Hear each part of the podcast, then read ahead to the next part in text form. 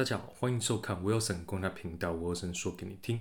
今天要分享什么东西给各位听呢？今天要聊聊哈，Wilson 觉得四个在这个智慧家庭的世代哈，我觉得最应该投资的智能居家设备哦。那 Wilson 呢，分别会用一些不同的经验跟小故事来跟大家分享，为什么 Wilson 觉得这四个是最重要要投资的设备哦。好，那废话不多说，在正式开始进行之前呢，请记得帮我按赞、订阅、加分享。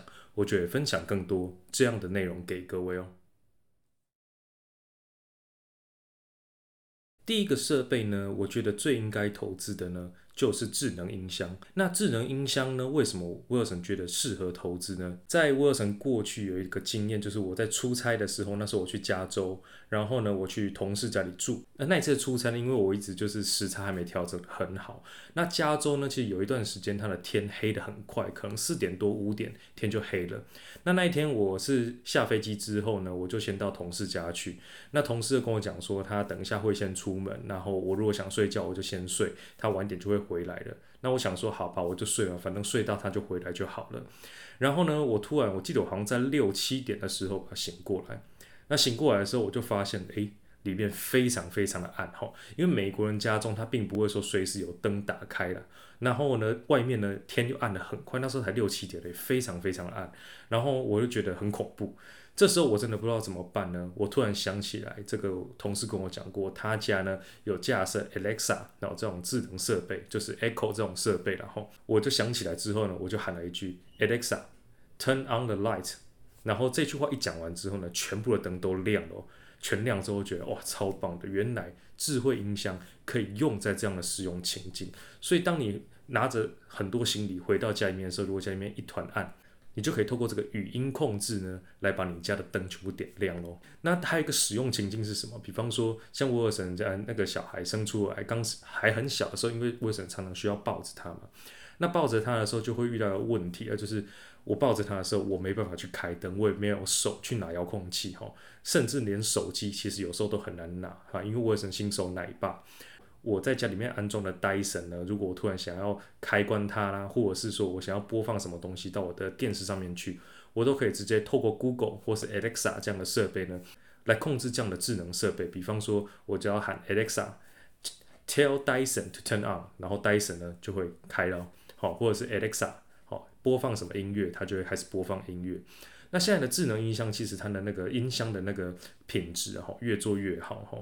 其实它已经打败非常非常多这种常见家里在用的这种电脑喇叭。当然，如果你是一个发烧友，沃森就不是那么建议了。但是你如果要一个还不错的音质，然后又可以有这种智慧音箱的控制的话呢，其实不管是 Google 啊、Apple 啊，还是 Alexa 啊这样的设备，我觉得都还蛮值得投资的哦。第二个呢，我觉得值得投资的设备呢，类似像这样子的一个智能的监视器。那为什么我觉得现在这个时代哈还蛮重要的？特别像是在台湾啊，因为呃，像沃森也是外地来的小孩哦，所以我也是出外远门的工作。然后呢，老家里面呢有老人家嘛，然后家里面呢现在我住的地方新竹呢也是有小孩。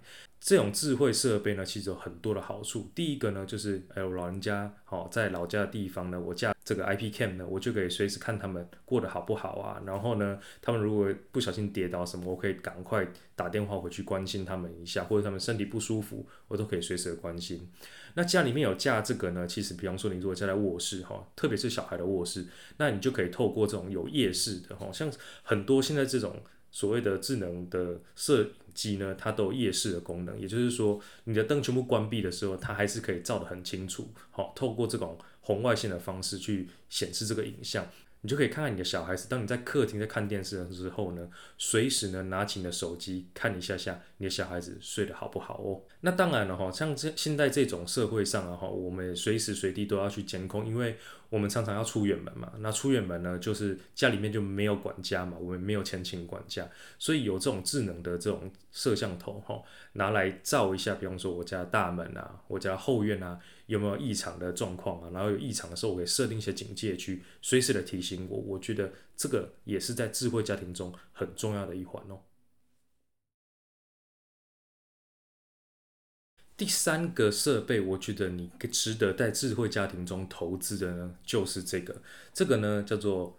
呃智能插座或智能开关。那这一种插座跟开关呢，其实我觉得它，呃，有的人说可以拿来开关电灯啊，我觉得这些倒是其次啦。我觉得一个比较重要的反而是安全哈。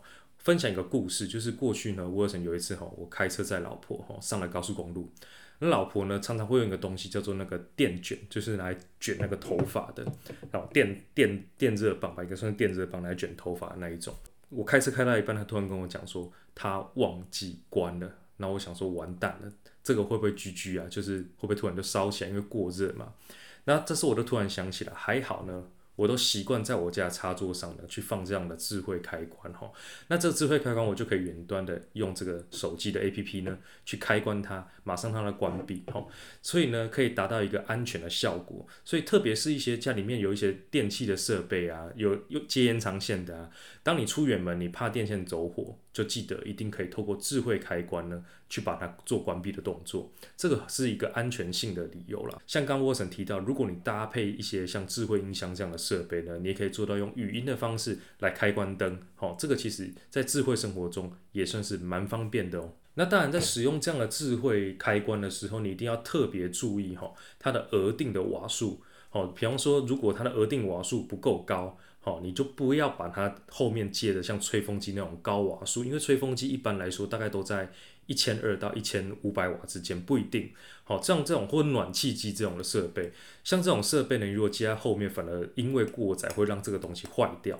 所以呢，你一定要记得它的额定瓦数，哈，要记得去买额定瓦数比较高的这种智慧开关，才不会有其他的危险存在哦。那另外。好，那最后一个呢，在智慧家庭中呢，它是必备的设备，也就是 WiFi。那 WiFi 的分享器呢，在智慧家庭中绝对是扮演一个关键的角色。沃尔森前面有非常非常多影片都已经在介绍，你要怎么样挑一个适合你家使用的 WiFi 分享器。好的 WiFi 分享器能够让你用很多年，而且呢，如果你的家里够大，你还可以买 Mesh 的 WiFi 分享器。